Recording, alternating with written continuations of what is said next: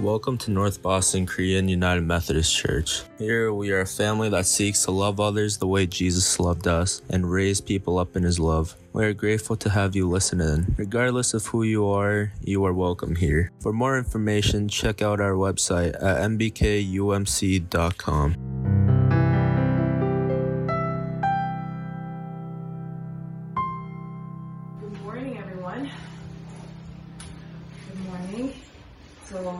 beautiful Sunday morning. I have to say, oh, is it? Oh my God, it's the, the first Sunday of September. I don't know where y'all thought you was gonna be September 6th, but we still in the middle of a quarantine, and everybody thought they was gonna be on their campuses, and everybody thought y'all all thought, but here we are adjusting to a crazy different life. Um, yeah, it's just been such a wild ride uh, since quarantine started in mid-March. Um, and I hope you guys are doing well amidst another, yet another seasonal transition in the midst of just the complete disturbance of being online and having to do everything remotely or even in person in the midst of quarantine regulations. I hope you guys are doing okay.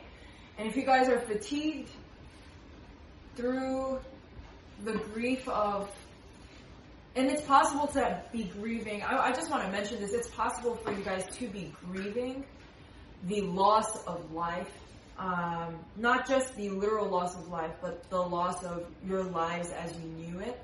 It's possible to be grieving that as we go into yet another season. So if you guys are grieving that, just know that the Lord is with you, that our church is with you, and please just reach out to me if you need prayer in any way.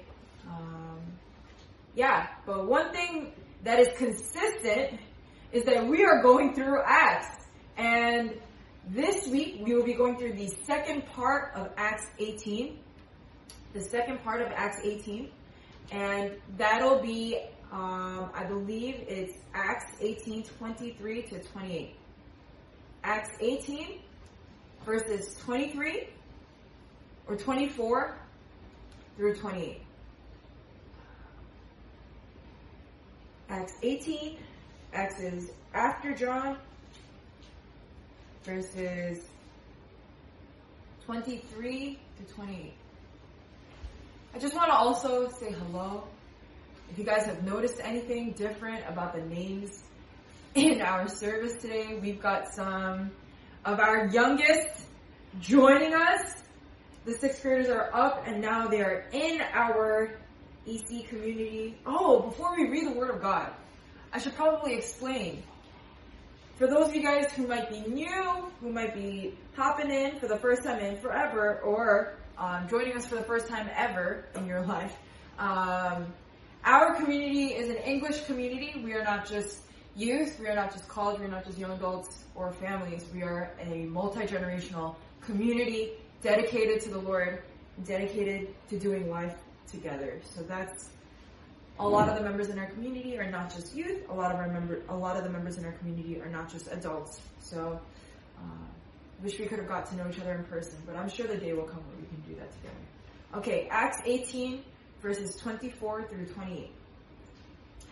We'll be reading God's holy and perfect word. Although you guys might not be standing together, uh, I ask for complete uh, silence, or if you guys were doing something on your phones, and, or if you guys were you know, eating just to stop and to give God's word the due reverence it deserves. Acts 18 verse 24. This is the word of the Lord. Now a Jew named Apollos, a native of Alexandria, came to Ephesus.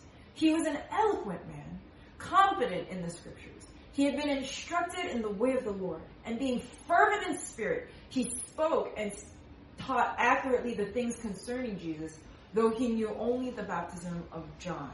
He began to speak boldly in the synagogue, but when Priscilla and Aquila heard him, they took him aside and explained, to him, explained to him the way of God more accurately.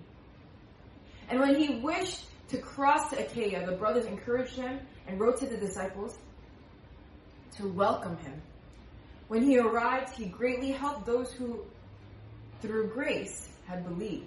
For he powerfully refuted the Jews in public, showing by the scriptures that Christ was Jesus. This is the word of the Lord. Thanks be to God. Would you join me together in praying?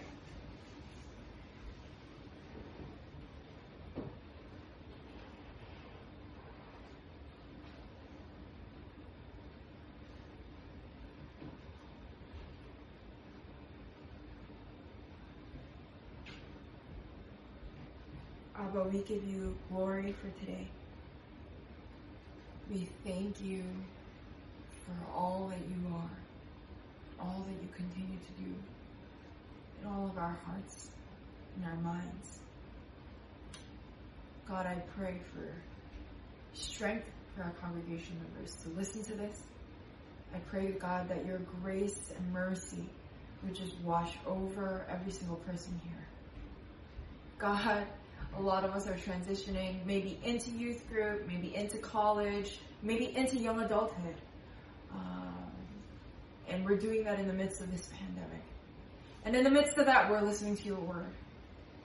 Father God, we thank you that even when we have been faithless in our week, even when we have been distracted in our week, we thank you, God, that you are a faithful God that continues to reach out to us, that continues to point us back to your grace and your mercy. We ask, God, that as you preach your word through your mouthpiece to your congregation members, Father, Lord, that they would be struck in the heart by the reality of the gospel. And God, I pray that you would hide me behind your cross, that only you are magnified and glorified. We thank you for your blood. We thank you for your death. We thank you for your resurrection. We have nothing if it's not for you, Jesus. You are real and we believe in you. So we give you glory. In Jesus' name I pray. Amen. So last week we talked about how God is with you and how difficult, how difficult it is oftentimes for us to believe that God is with us. Just to recap on our last week, God is with us through every trial. So we must stand firm and believe not just in Him, but believe Him. Now, it was an encouraging and challenging message, but we're going to switch gears almost completely. um, and as we talk a little bit about Apollos. So I'm just going to give you guys a little bit of context but before I give you guys context, I want to ask you guys a question. What are the primary characteristics of a good leader? Oh, right. I'm so sorry. I'm kind of all over the place this morning. But today's sermon title is FAT. It's an acronym Faithful and Teachable. Today's sermon title is FAT faithful and teachable. Are you fat? Am I fat? I don't know. That's what we're going to be talking a little bit about today. And, and, and as we go into our passage today, and as we go into our sermon today, I want to ask you, I want to start off by just asking you guys this question. What are the primary characteristics of a good leader? We're like all around us today in our society, there are good leaders left and right, right? or bad leaders left and right. They're just leaders around us influencing our lives daily, especially in this time more so than ever. What are the primary characteristics of a good leader? Some of you guys might think of Spider-Man. With great power comes great responsibility. Some of you guys might think of, I know I think of, when I think of a good leader, my mind always goes back to Martin Luther King Jr. Um, both a reverend and a leader of our country. No one else quite like him, the Reverend Dr. Martin Luther King. Um, and so when I think about this sentence, the first thing I think about is like, what makes MLK so amazing? Is it, is it, you know, his way of speaking well? Is it his, his ideas? Is it his own understanding of right and wrong? What makes a good leader good? I want you guys to be chewing on this question as we go through today's sermon.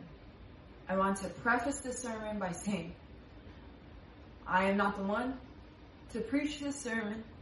It is the Lord's and the Lord's only. And so I have to confess, as your leader, I was like, eh. when I was listening to this sermon, I was like, eh, I don't know if I can preach this, let alone live by this all the time because I am imperfect. But here is God's word for me and for you and for all of us this morning. Okay, so I'm going to go into a little bit of the context. Okay, the context of the condition of Apollos.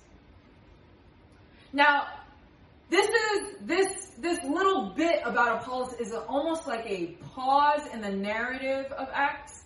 The narrative of Acts at this point is taking us through Paul's missionary journey. And I didn't read, but I didn't. I started reading um, verse 24, but in verse 23, actually, it starts off with with explaining, you know, kind of like a like while Paul was doing this, this was what was going on in Ephesus, and and that verse explains a little bit about where Paul was when Apollos is preaching and being refined.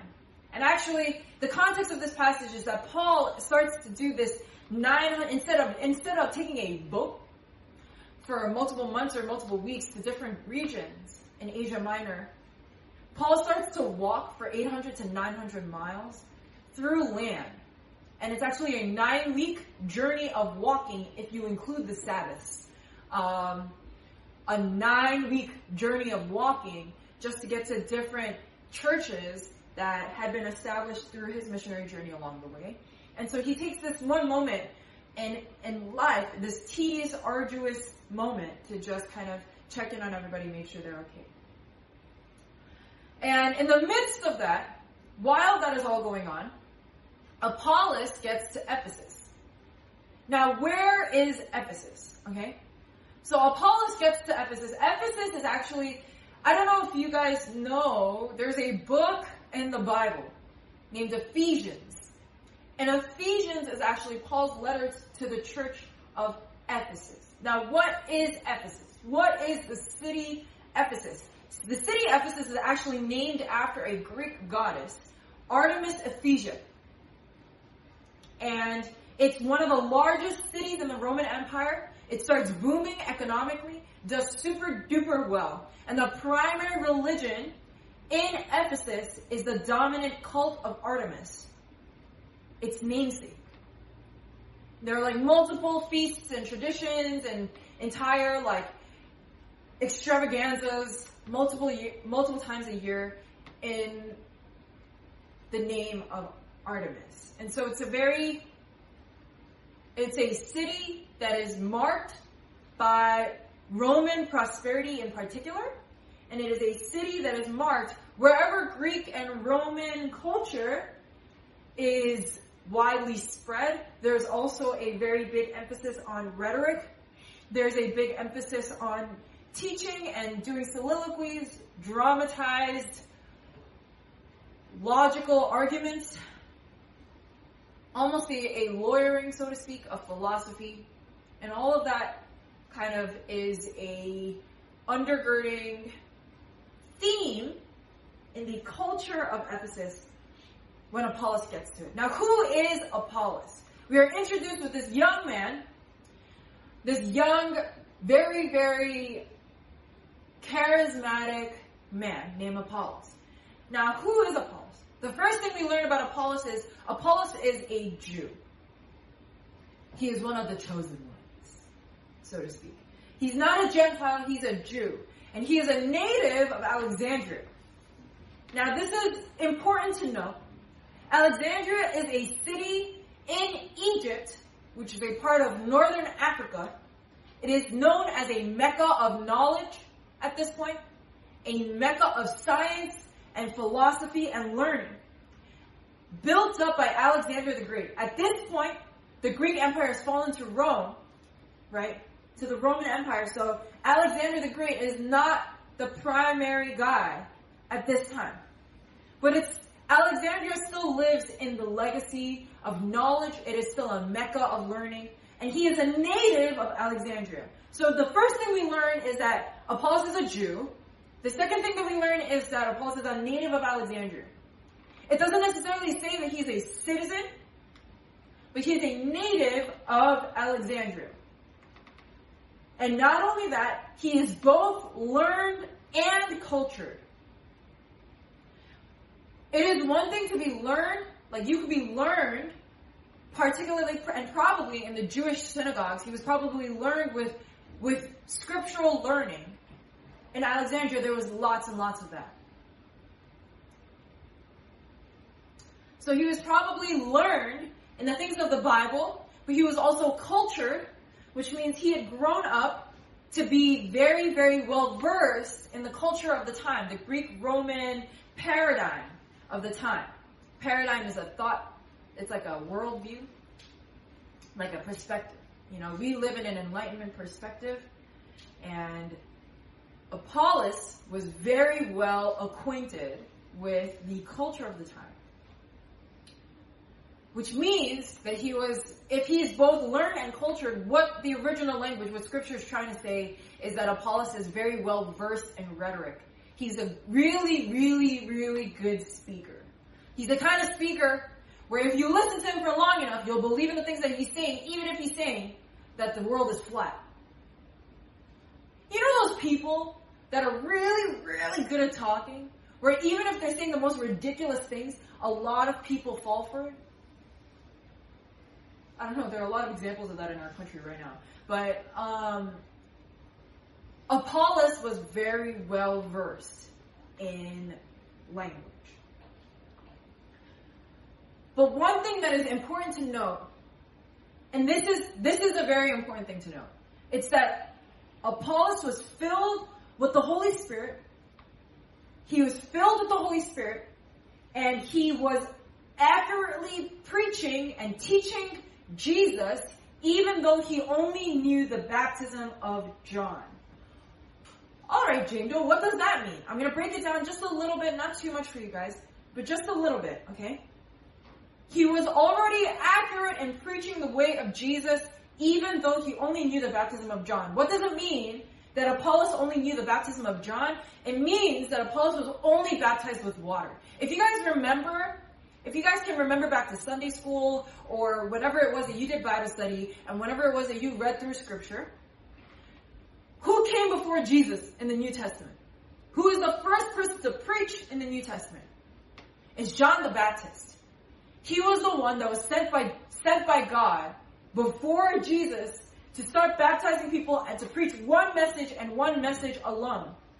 Repent, for the kingdom of God is near. And Apollos had heard the teaching of not John the disciple, but John the Baptist, and was baptized not necessarily with the Holy Spirit, but he was baptized with water. And yet, he was accurately teaching Jesus Christ.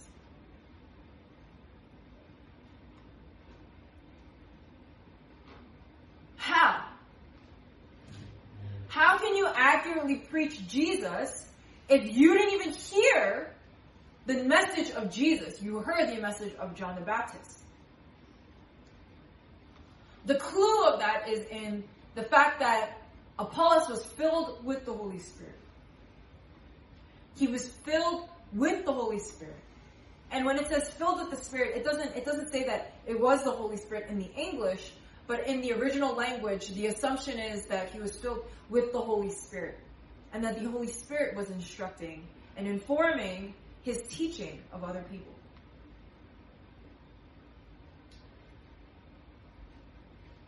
Now, how can Apollos know Jesus just by the baptism of John? Yes, it was also that he was filled with the Holy Spirit. And we see here that it's not necessarily Apollos' learning that qualifies him to be a leader, but it's Apollos being filled by the Holy Spirit that qualifies him to be a leader. Actually, before I move into the next thing, I want to pause right there. It was not Apollos' learning, it was not Apollos' wisdom, it was not Apollos' knowledge that allowed him to be a good leader to preach and teach the gospel of Jesus Christ. It was Apollos being filled and sent by the Holy Spirit. Your knowledge means nothing. It means nothing. When it comes down to it, what matters is not what you know. It is the power of Christ within you, empowering you and sending you out. A lot of times, we might let, like, I, I, get the question a lot should a pastor be required to go to seminary? Some of y'all might think this is blasphemy, but I got I got asked this question a lot coming from like the conservative background that I grew up in, and you know we often listen to people based based on their learning. Oh, you have a PhD? Oh, I can listen to you. You've come out with many, many books, John MacArthur? I can listen to you, right? But you have to understand that it is not learning that qualifies us to be leaders. It is the power of the Holy Spirit at work within us for God's glory. As we work out our salvation with fear and trembling. It is God that works in us and through us for his glory. And so we see here that although Apollos has the best kind of learning possible, it is not necessarily his learning that qualifies him, although it comes in handy. It is the power of the Holy Spirit within him. Does that mean that learning is bad? Definitely not. Apollos' learning is clearly very, very important here. And I want to, I want to emphasize that Apollos, what makes Apollos, one of the things that Apollos did really well is refute Jews by the scriptures and make a case for Christ that was eloquent and airtight. And that only comes with really delving into the scriptures and learning. So yes, it is important to learn. But at the same time, what qualifies Apollos is not his learning, it's not his resume, it's not his experience, and not what he has achieved, but it is the Spirit. But it's not just by the power of the Holy Spirit that Apollos knew the baptism of John. I mean, yes, it is fully by the power of the Holy Spirit. But there's one more element of it that I do want to specify before we move into the main chunk of this passage. Apollos only listened to John's teaching. It's very highly unlikely because Apollos was only baptized in the baptism of John the Baptist. It's highly unlikely that Apollos actually got to hear the full gospel after Jesus died and resurrected. It was more that Apollos and his faith was based on John the Baptist and had heard the fulfillment of the words of John the Baptist later on. So his primary theological center was not necessarily the teaching of the apostles or the 12 disciples of Jesus, but it was the teaching of John the Baptist. So how can Apollos know the way of Jesus accurately just by the baptism of John then? It's because he wasn't necessarily trusting in the baptism of John, but he was trusting in the reality of John's message about Christ. A little bit about this is actually, we, we are clued in a little bit about this in the beginning of Acts 19. I'm going to read a little bit of this for you. Acts 19 verse 1. And it happened that while apostles, uh, Apollos was at Corinth, Paul passed through the inland country and came to Ephesus. There he found some disciples and he said to them, Did you receive the Holy Spirit when you believed? And they said, No, we have not even heard that there is a Holy Spirit. And he said, Into what then were you baptized? And they said, Into John's baptism. That's one chapter 19, right after this, verses 1 through 3.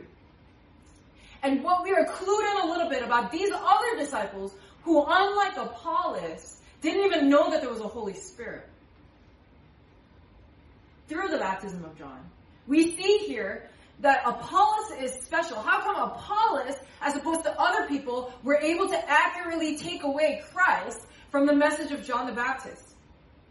And as we look at these other people who were so caught up in the baptism of John that they could not understand the message of Christ, we see that Apollos was trusting not in the reality of John, not in the reality of John's message, but he was trusting in the reality of Christ. It is possible for us as believers to look at the message of, it is possible for us as believers to look at the message of a leader and not at Christ.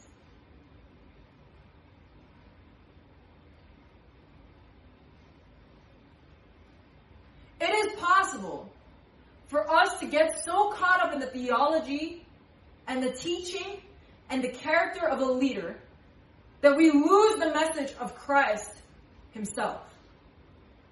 Now, John's message was real.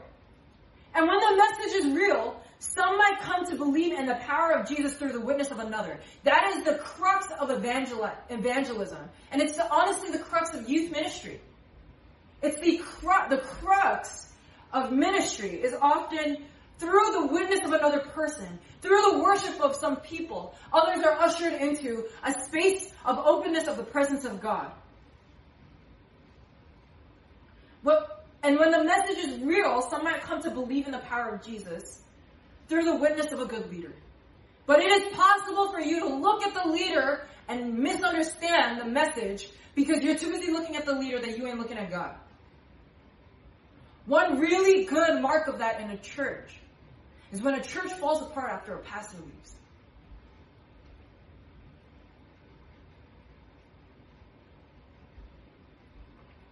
When a church becomes more heavily dependent on a leader than on God, and that leader is dethroned, and I use the word dethroned because at that point there is an enthroning, because the only due leader is the King of Kings and the Lord of Lords. But when a ministry is able to fall apart completely, and I, and I don't, I'm not saying, you know, be discouraged and wrestle because when a when a leader and a shepherd figure leaves, of course it's going to be difficult. But when a when a church completely unravels at the seams, that might be because some might be coming to believe in the power of the leader.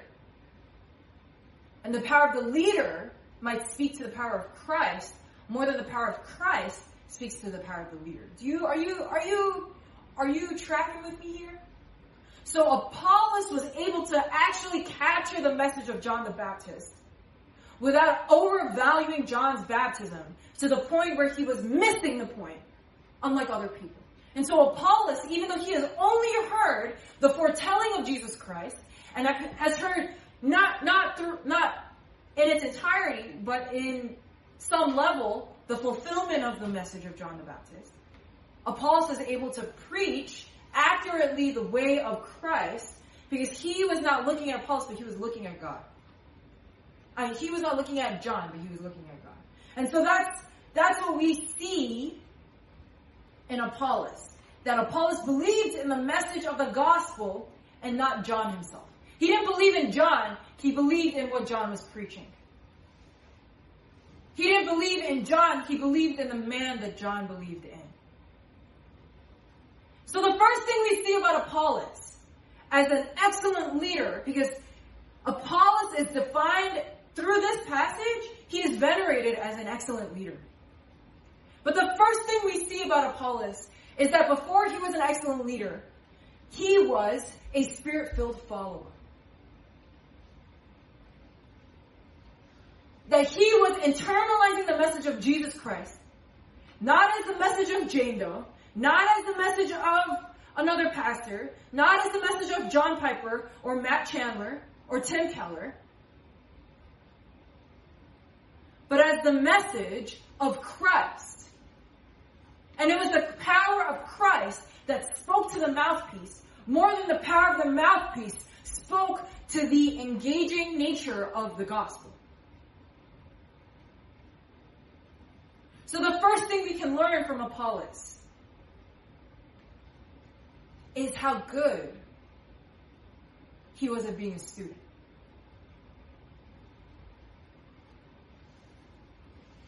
Another thing to note is that it wasn't his learning that informed his faith, like his cultural learning. It wasn't Alexandria that informed his faith, it was the Holy Spirit. So Apollos is this really cool guy. He's probably pretty, I don't want to say he's probably pretty good looking, but he's probably a very charismatic, like easy on the eyes kind of guy. Very easy to follow him. You know what I mean? Like one of those born to be leaders. He's clearly really smart. He's really good with his words, and people follow him easy.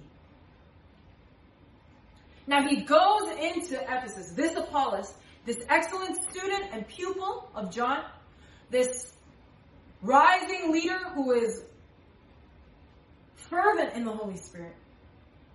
He goes into Ephesus and he starts preaching boldly about the scriptures. And Priscilla and Aquila hear him. Now, I mentioned that you, y'all should keep note of Priscilla and Aquila. Priscilla and Aquila actually first showed up last week when Paul first gets to where he was. Priscilla and Aquila, he, he, um, he links up with Priscilla and Aquila because they are tent makers. And Apostle Paul does tent making with them for a couple of years. So it's the Priscilla and Aquila that made tents with Paul. Okay? So Apollos starts to preach boldly in the temples in Ephesus about the scriptures. Priscilla and Aquila hear him, and they're like, oh nah. Although this guy is fervent by the Holy Spirit, what's coming out of his mouth is incomplete. They hear him, and then they pull him aside. I want to break down Priscilla and Aquila a little bit before I break down Apollos. Because I think that this Priscilla, Aquila, Apollos exchange is one of the most important things that a Christian can learn from, okay? So Priscilla and Aquila pull him aside. Let me just, that in and of itself, a lot of pastors miss the mark. A lot of leaders miss the mark when it comes to this. Man, first thing off the bat, Priscilla and Aquila show pastoral sensitivity in the way that they pursue private conversation about where Apollos is wrong. Chef's kiss. Not a lot of people do that. Sometimes we think that it's appropriate to call people out in public, and I, if if I've ever called you out in public before, and it was a, it was meant to be a joke, but then it ended up being so much more. I, I apologize my pastoral insensitivity. Um, but there's so much sensitivity here that Priscilla and Aquila hear this guy starting to preach boldly in the synagogue in front of a lot of people, and instead of being like, actually, you're wrong, they're like, okay, okay, okay, we gotta, we gotta get you over here. We gonna talk to you right here, and they start to explain to him the scriptures. How pastorally sensitive Scripture says that they start to inform him and reteach him, like correct him about the way of God. The way of God, if you look at the original language, it specifies that this way of God is the path of salvation through the death and resurrection of Jesus. So what Priscilla and Aquila are doing are they're like, oh, Apollos, you're right, but the crux of your message is not necessarily fully centered. And so they're taking Apollos's excellent message and they're recentering him not on the baptism of John, but on the death and resurrection of Jesus Christ. Y'all gotta keep in mind though, these guys are not as learned as Apollos. They are tent makers. In the ways that they start to reteach him the way, of God in the way that they start to elaborate on the Gospels. They are gracious and humble in their explanation.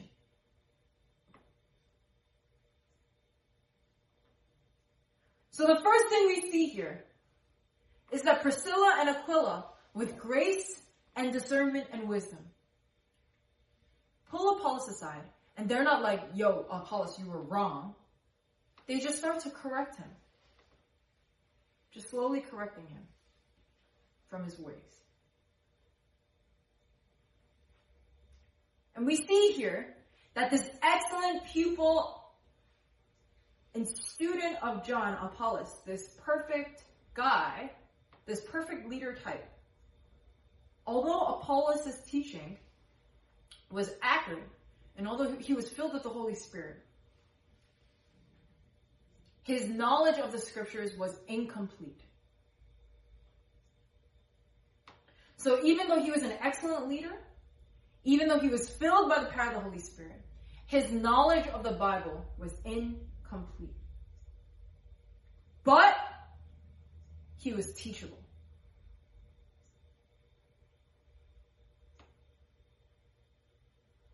Apollos was teachable.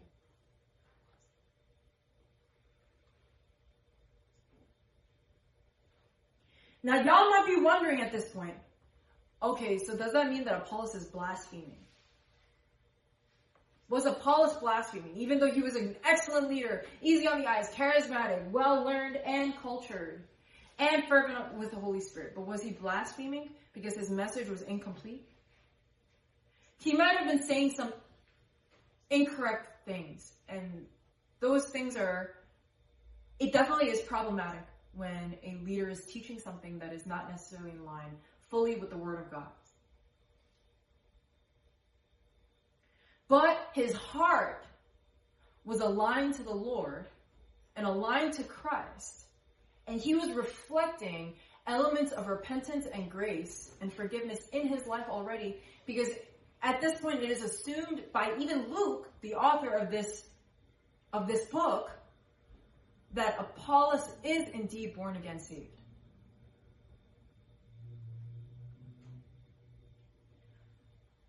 Priscilla and Aquila could have been legalistic as heck. And they could have shamed him.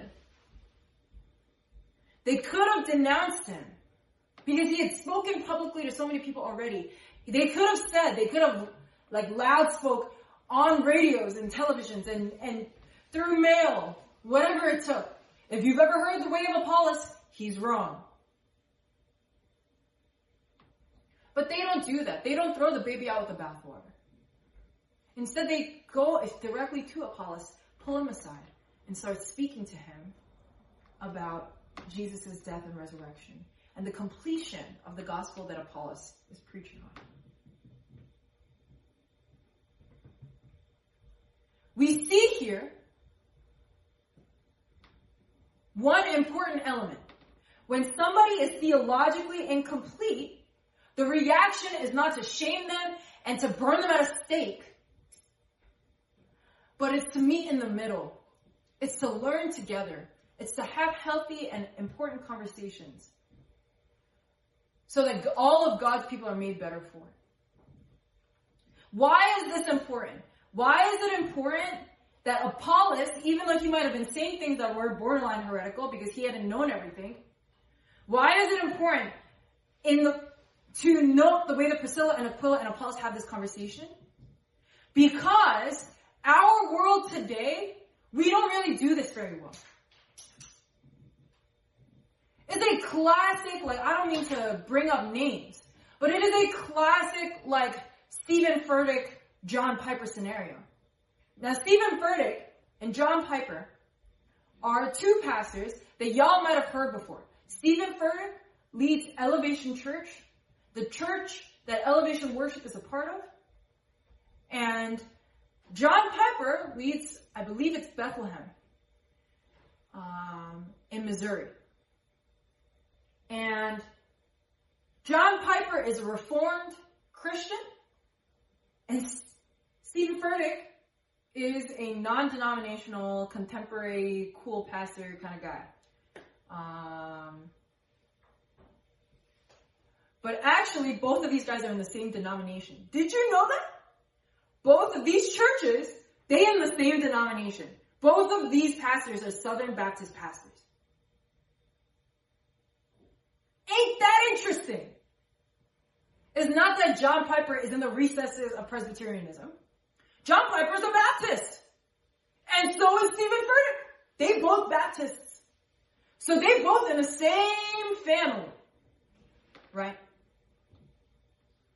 But there is an apprehension in the church these days about theology that has gone so far that we have completely lost the spirit of correction and unity in the body of Christ.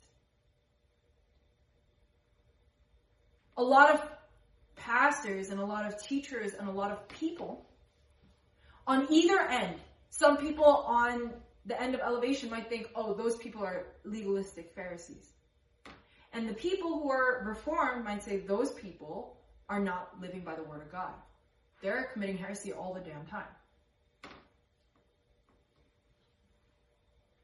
And both parties might draw upon a biblical basis for their complete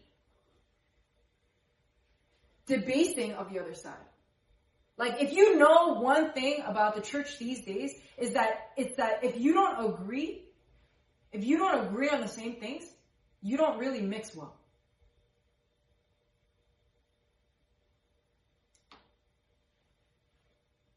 And people say, oh, it's because of Titus. And Titus, a leader should be beyond reproach. A leader should know the scriptures.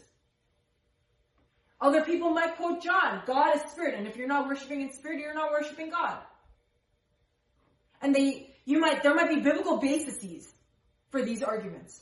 But the real biblical basis of an argument, or not an argument, a conversation about theology and correction is right here. Apollos is filled with the right Holy Spirit. He wasn't saying all the right things, but he was filled with the Holy Spirit. You know why? It's because God doesn't need for us to know Him completely for Him to enter into our hearts. We might have some things wrong about God, but we can still know God. God will, because our salvation is not based on our understanding of scripture. If our salvation was based on how much we knew scripture, then none of us would be saved because we are all fallen short of the glory of God. But it is God's grace to come to us. Romans 5 8 says God demonstrates his love for us and that while we were still enemies, Christ died for us. While we were turned the other way. How much more so? God doesn't need us to know him fully and understand his ways. His ways are higher than our ways and his thoughts are higher than our thoughts. That's what it says. I'm pretty sure it's Isaiah. That doesn't change just because you're saved. It's not like all of a sudden your thoughts are with God's thoughts and your ways are with God's ways. His ways are still higher. It is by the grace of God that we can receive Him even when we might not fully know Him. And so even though Apollos wasn't always saying the right things, and maybe his, the way that he was preaching God was too much based off of his experience and off of what he had heard and what he had been taught. But the Holy Spirit within him was real, and he was indeed born again. Priscilla and Aquila, Priscilla and Aquila sees Apollos, not as a heretic, but he sees Apollos as the fervent, God-fearing man that he was. Shows grace for his theological failings, pulls him aside, and starts to speak into his life. And starts to share the way of the salvation of life through the death and resurrection of Jesus Christ. Think of that. The, the, past, the sheer pastoral sensitivity. Priscilla and Aquila are not, are not pastors. They are seen to be, they might be missionaries. It's, some theologians speculate actually that Priscilla, a woman, is the author of Hebrews. There's, there's no full basis of it, but it, it is, it is speculated by some, not by all. Priscilla is a powerful woman. She's the she's Her name comes before Aquila for a reason. Her name comes before her husband for a reason. Um, she's a powerful woman in the spirit. And yet we see the pastoral sensitivity here that doesn't exist anymore in our society, in our day to day. So that's one thing to keep in mind. These tent makers, they're able to engage in theological conversation that is gracious and loving and corrective. But it's not just Priscilla and Aquila that are important here, but it's the heart of Apollos that is also important here. See, Apollos was learned. He is a native Alexandrian, and these guys are tent makers. It's like if an undergrad student was trying to teach a PhD. It's like if an undergrad student was trying to correct their professor. Ain't nobody gonna do that. But more than that, ain't no professor gonna take that. This man was both learned and cultured.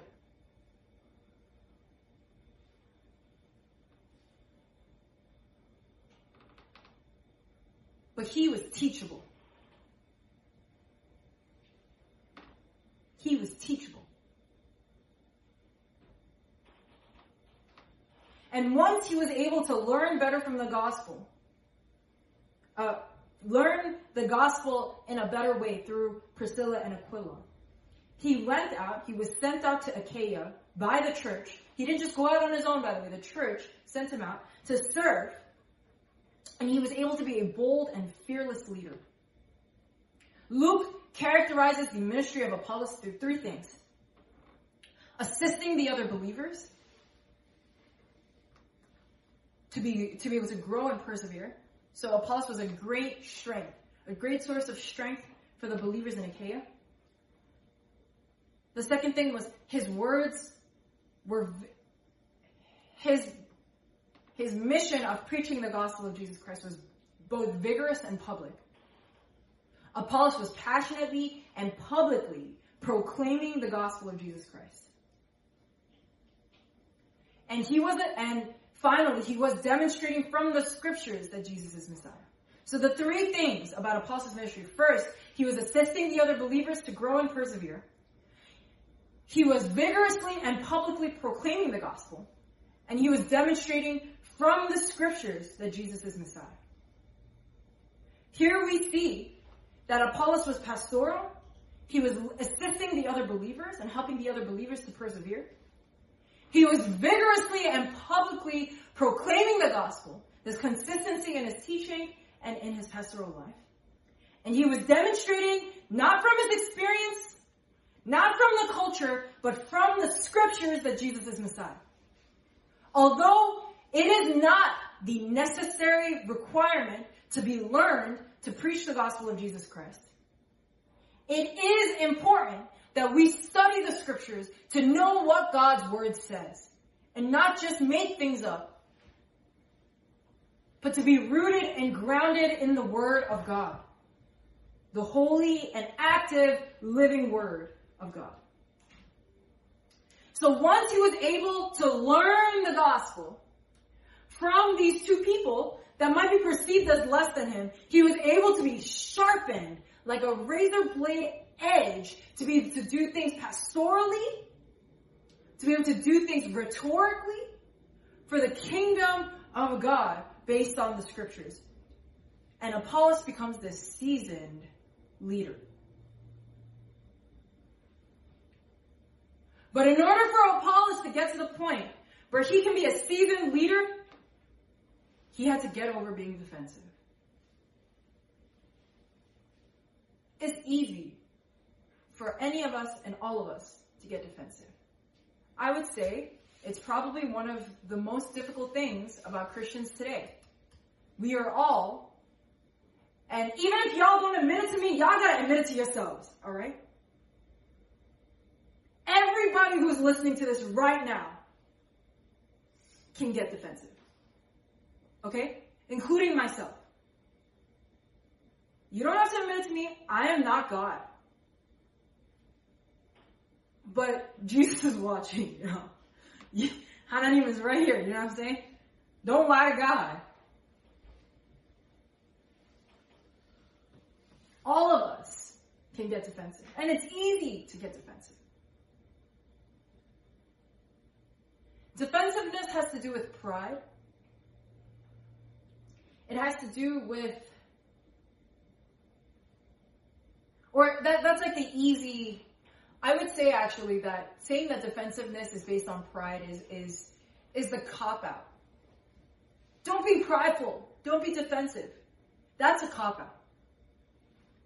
You can oversimplify defensiveness to be about pride, defending your pride and your honor.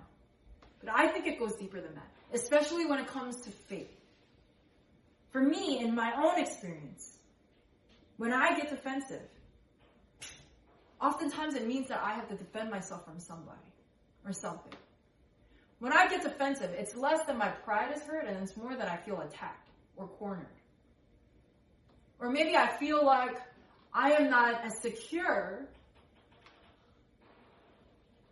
and need to say something back.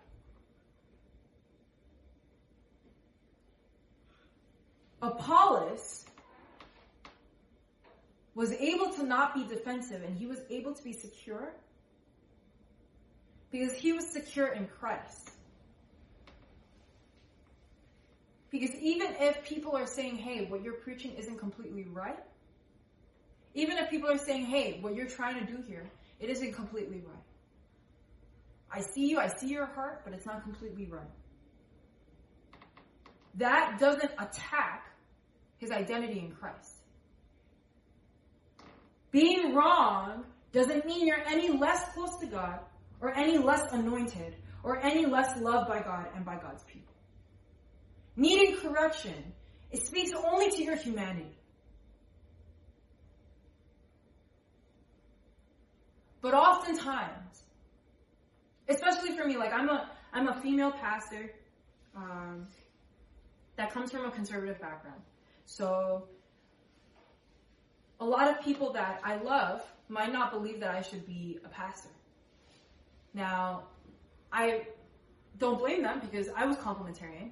Um, but obviously it hurts when people question my calling. So it, it's easy for me at that point to get defensive in front of other people. But what I have learned over the past three years is that I would need to be, I would need to defend myself if I was the basis for my calling. But what is what is the point of being defensive when I am not the one who does the calling and I'm not God? If it is truly God that has given me my calling, if it is truly God that has saved my life, that has set me free, that has placed me where I am right now, it doesn't matter who I am. I am free to be corrected and I am free to improve by learning because I am not here because I'm qualified. I'm becoming qualified because I was called. And I am not the one who does the calling. It's about God. There's no need for me to get defensive about what I know about God and what I don't know about God. If I feel like I'm being misunderstood, I might clarify. But there's no reason for me to get defensive about being wrong. Because it's okay to be wrong. You're not loved anymore when you're right. You're not even expected to be right all the time. In fact, you can't be right all the time. Whether you're a pastor, whether you're a lay leader, it doesn't matter. There's no reason to get defensive.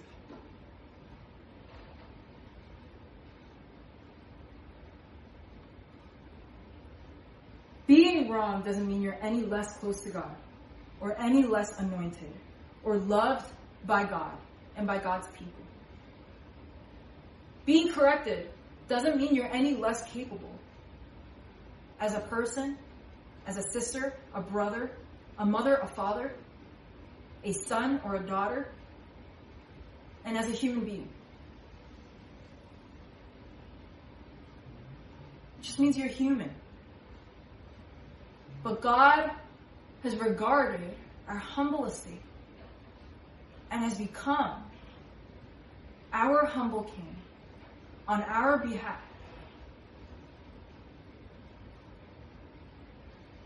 And has befriended imperfect people like us and has reconciled us back to God through his death and through his resurrection. Our worth, our position, is only based on the power and the authority of God. And that frees us to not always be right, to be able to take a hit, to be able to be corrected. When we get defensive, it's not just because we are being prideful. It's because we feel criticized. We feel attacked. But nobody's trying to say that you're a bad person when you're being corrected about what you know about God or about how you lead people or about how you can be better. By God's love, no longer does any criticism mean criticism anymore. There is no way for people to criticize you and for people to tear you down in a way that is substantial and real. Because your security, your worth, and your value as a person, as a member of the body of Christ, as a leader, is based on Christ alone. And that doesn't mean you get cocky about it. I am the only person that can speak into my calling. No, no, no. It actually, security in Christ, true security in Christ, doesn't lead you to be standoffish and listen to nobody anymore and say, oh, I'm only going to take my orders from Christ because Christ is the one that saved me. So now my pastor can't speak into my life and the people that I love can't speak into my life. I'll take their suggestions maybe. Being secure in your identity in Christ doesn't lead you to be,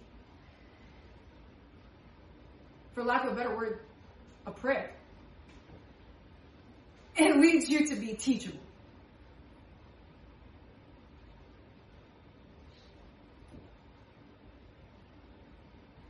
Because you don't have to protect yourself anymore.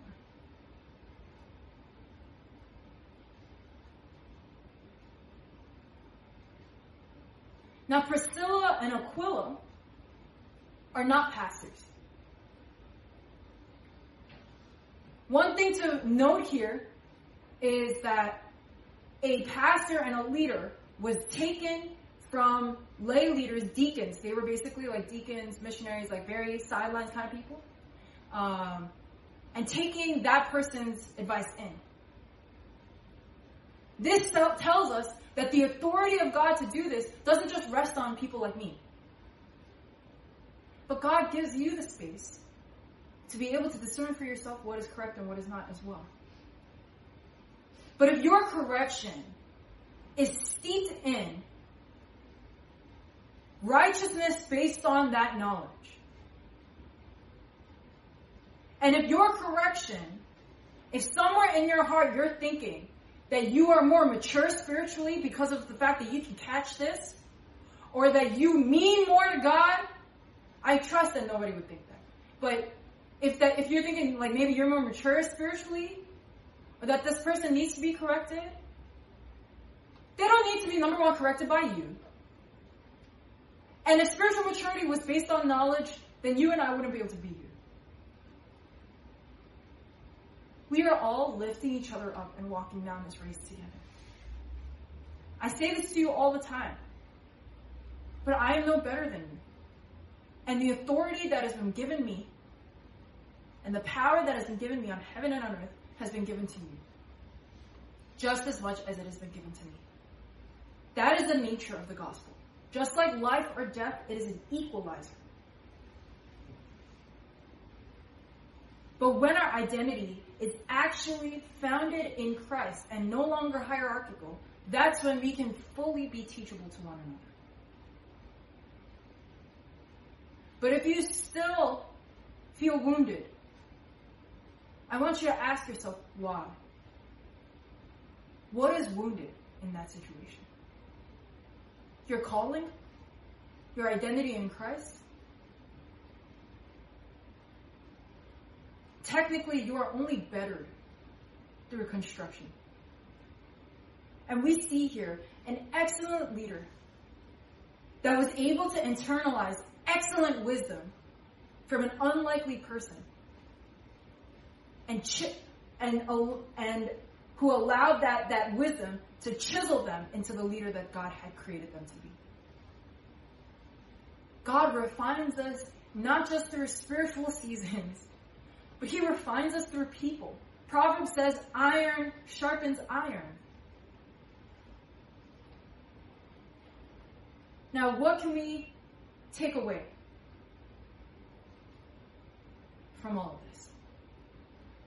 We can learn from both Priscilla and Aquila and Apollos. I asked you a question in the beginning of this passage. What makes a leader great? What makes a leader great is teachability. The ability of a leader to sit in them being wrong.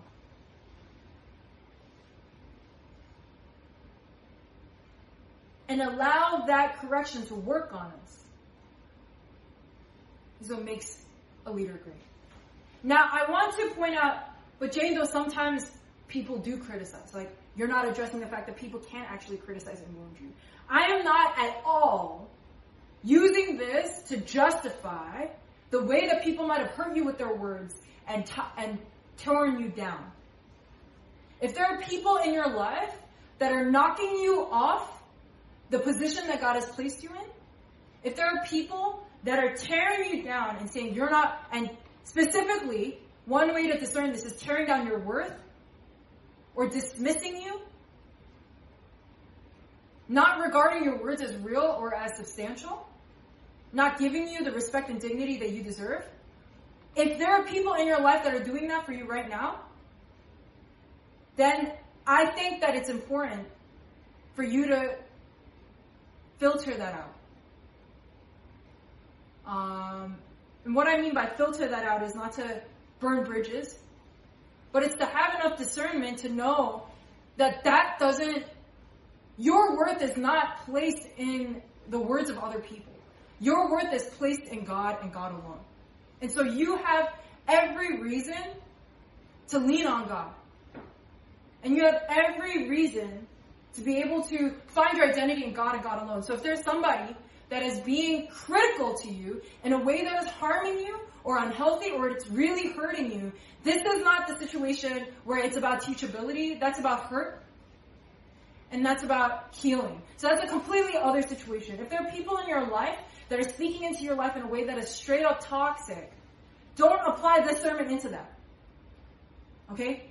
I'm talking about just specifically about the ways that people might not see eye to eye completely about the gospel, and the ways that we might be imperfect or incomplete in our leadership, the ways that we might we might need more improvement, and the ways that God places godly people in our lives to speak into our lives to help us to grow. That is what I'm speaking on, not on yeah, not on verbal abuse or or, or very toxic conversations. That those are that's a line I must draw. Discern that for yourself, okay? Um, and use, using scripture, using scripture to discern that for yourself. But what makes a, lead, a leader great is teachability. And here we can apply from both Priscilla and Aquila and Apollos. The title of this passage, uh, the title of this sermon is Fat. It was a, um, it was a ret- retreat theme we I had I used to go on something called Youth Emmanuel. It was like it was a rise for my generation back in like New York. like 20 some different churches gathering together. Um, and uh, it was one of the themes. I think it was my, I think it was seventh grade. Uh, I was like, that's 2007. Jesus, that might be when some sixth graders were born, right? Okay, let's not think about that. Let's not think about that. Oh my god, oh my god. Okay, but there was like I remember at during that time of uh, okay during that time of life, people like to use acronyms for retreat themes. I don't know if it was like that in New England, but I remember one one time one retreat theme was swag. I don't remember what it stood for, but it was swag. I have a retreat shirt that says swag. It, it was about God. It was about God. Something about standing with God or something. Um, yeah, it was something. It was something about grace. I don't know. I'm not fully. I don't fully remember. But I remember fat because we walked around all of that retreat. Like we would be on Nyack College's campus, walking back and forth, and I would be with my small group, uh, my small group members, and we would just be asking each other, "Are you fat yet?" um, um, it was a joke, but it stuck with me all throughout my life. As a 25 year old pastor, I still remember that retreat theme faithful and teachable. And within that, within that identity as being faithful and teachable, I'm going to ask you a couple questions before we go into prayer. Are you willing to be corrected or sharpened? Or will you continue to be a blunt force? Are you willing to be corrected or sharpened, knowing that your identity, your value, your effectiveness, your worth as a leader is based on God and not on your ability. I know, so countercultural. The world says you have to be the most perfect person in order to be successful. But in the eyes of God, your worth is defined in what God has created you to be, not what you are. Your worth is defined in what God has done for you. Not even in what God has created you to be, but what God has done for you to reconcile himself to you. And he doesn't look at you and see your imperfection. He looks at you and sees the beautiful creation that he created. With that understanding, with that security, are you willing to be corrected and sharpened? Or will you continue to be a blunt force? The second question, are you willing to look at Jesus and not at the messenger? In order to be a good leader, you need to be a good learner. Are you willing to look at Christ and not at Doe?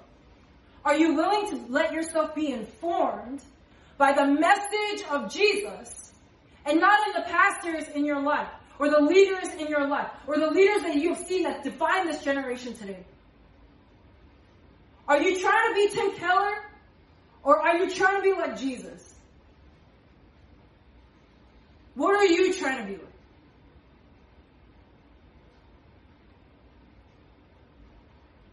Are you trying to be like the leaders that came before you? Are you trying to base your leadership and be the next best? The only person I can think of is Eric Gang right now. Eric Gang? Or are you willing to receive the message and let the message inform the way you look at your messenger.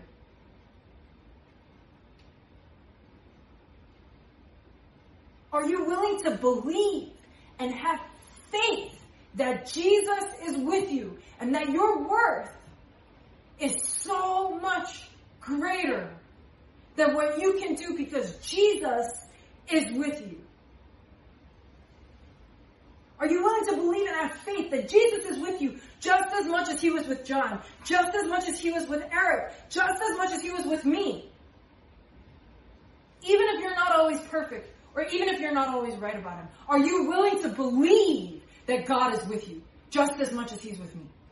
Are you willing to internalize that for your life?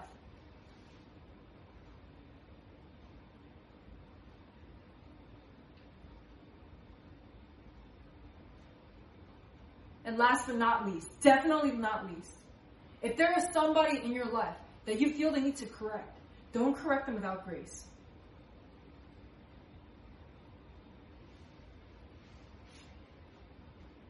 Who are you to do that? Who am I to do that? Who are we to do that?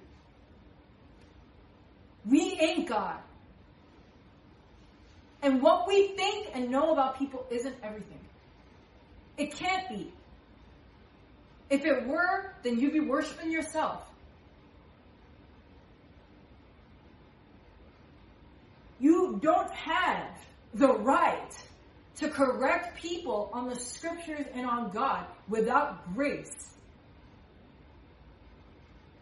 Don't allow yourself to abuse God's word like that. Just because you think the wrong thing is being said about God. The word of God is not a tool that you can wield to cut into other people's hearts. The Word of God is not a power that you can just manipulate like that. If you're going to feel the need to correct somebody, and it'll come, because there will be people in your life that might not be saying the right thing about God on a larger or greater scale. Remember that we ought to fear God. Not fear God in be afraid of Him, but understand who He is and how much power He wields. And not put ourselves on a pedestal.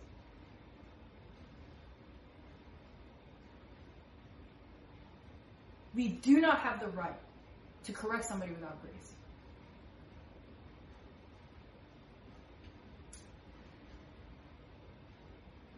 That's a lot. For all of our sixth graders, I am so sorry that this is your first sermon in youth group. Um, but I hope that it can be a real teaching point as you move forward.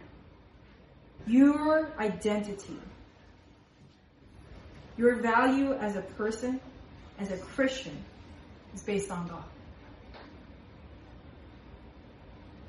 Let's learn to love one another through difficult situations, through differing opinions, in a godly way. Let's be fat together. Would you join me in prayer? For those of you guys who this might be your first time, it's just we're just bowing our heads together and we're lifting up our own prayer to God because before we do cor- corporate prayer together because learning how to pray to God on our own is super important.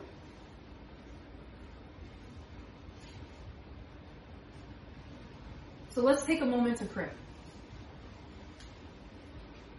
With your own words. Maybe you've written down these questions, but I'm going to ask these questions to you one more time. And why don't you pray to God about them? Number one, are you willing to be corrected and sharpened? Or will you continue to be a blunt force? Are you willing to believe and have faith that Jesus is with you? Just as much as Jesus is with leaders. Even if you're not always right about him even if you're not always perfect, that Jesus is with you.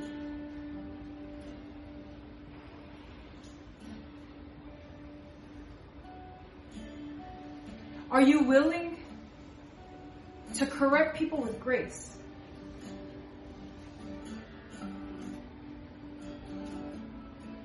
Are you willing to look to God and not at the messenger?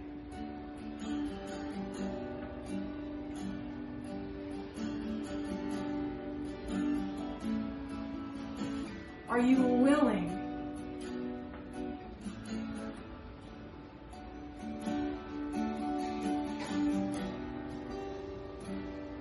to lean and trust God for your security? North Boston, this is going to be the fight of our life. Because we as a church can easily lean on our leaders, on our pastors, more than we do on God.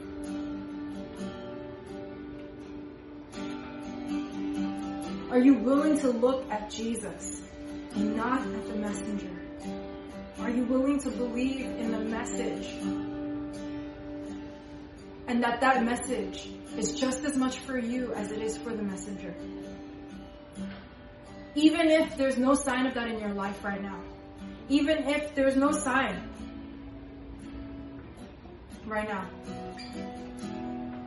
Are you willing to believe and have faith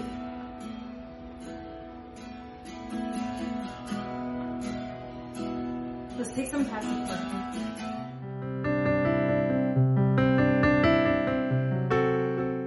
From wherever you are listening, we hope you are blessed by this week's message. For more information, check out our website at nbkumc.com.